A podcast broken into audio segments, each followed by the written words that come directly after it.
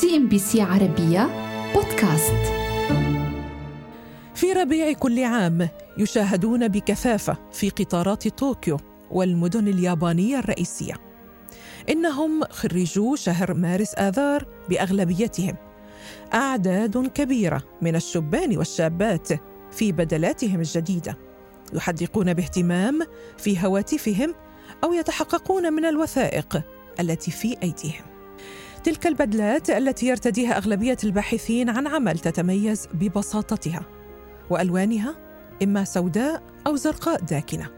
فهي بشكل عام لا تبرز شخصية مرتديها لتكون بمثابة شهادة ضمان لأرباب العمل المحتملين بأن الشخص الذي يرتديها يمكن الوثوق به وبأنه سوف ينكب على أداء عمله ويتأقلم مع ثقافة الشركة. هناك سبب وجيه يجعل الطلاب في اليابان يأخذون عملية البحث عن وظيفة على محمل الجد بعيد التخرج مباشرة. فهم يعرفون جيدا أن النجاح أو فشل مساعيهم سيكون له تأثير حاسم على باقي حياتهم.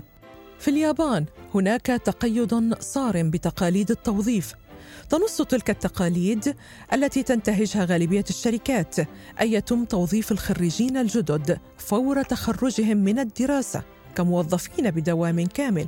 ومن ثم إعطاء هؤلاء الموظفين تدريبا طويل الأمد خلال السنوات الأولى من حياتهم المهنية.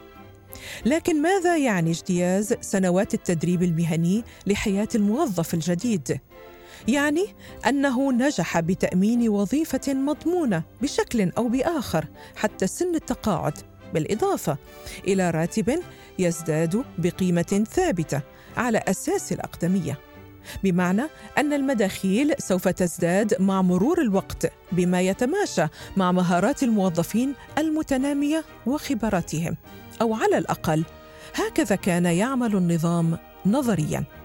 لكن الجانب السلبي لهذا النظام أن من يخفق في الانضمام إلى هذا المسار الزمني الضيق الذي أعدته الشركات لقنص الخريجين الجدد من المرجح أن يواجه صعوبات كبيرة في السنوات القادمة.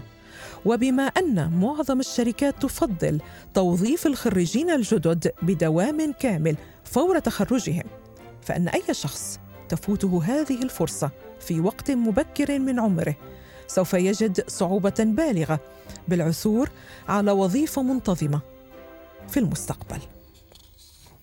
لكن منذ خمسة عشر عاما تقريبا وجد الكثير من الشباب أنفسهم في الوضع المعاكس تماما. في ذلك الوقت لم يكن هناك ما يكفي من عروض الوظائف فقد كان الركود الاقتصادي المستمر يعني أن معظم الشركات تعطي الأولوية لتقليص عدد الموظفين وكان من المستحيل على الكثيرين إيجاد عرض عمل.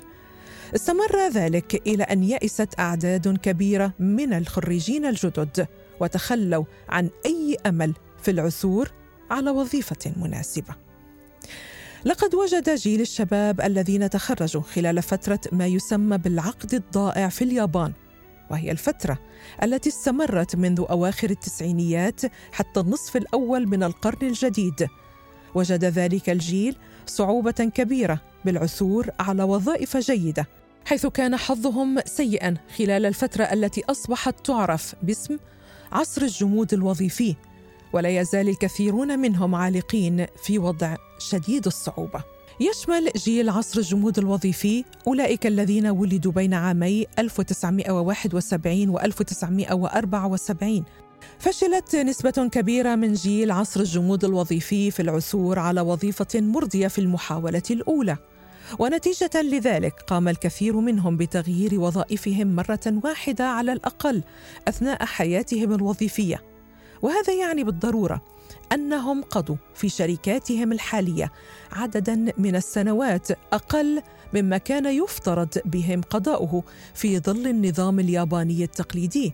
الذي لطالما رفع شعار التشغيل مدى الحياة.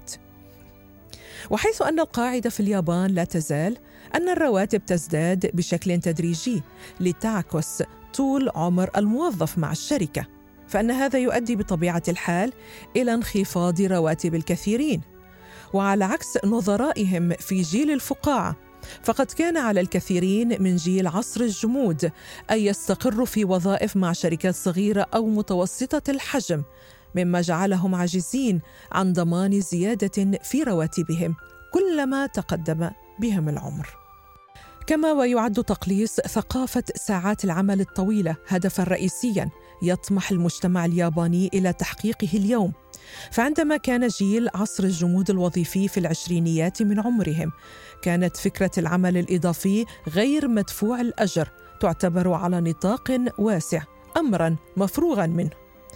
تلك الظاهرة كان اسمها كاروتشي وهي كلمة يابانية تعني الموت من كثرة العمل وفقا لما أشارت إليه جريدة الاندبندنت البريطانية. والتي تعود جذورها لسبعينيات القرن الماضي إذ كانت أجور الموظفين منخفضة مما دفعهم لزيادة ساعات العمل بهدف الحصول على راتب إضافي.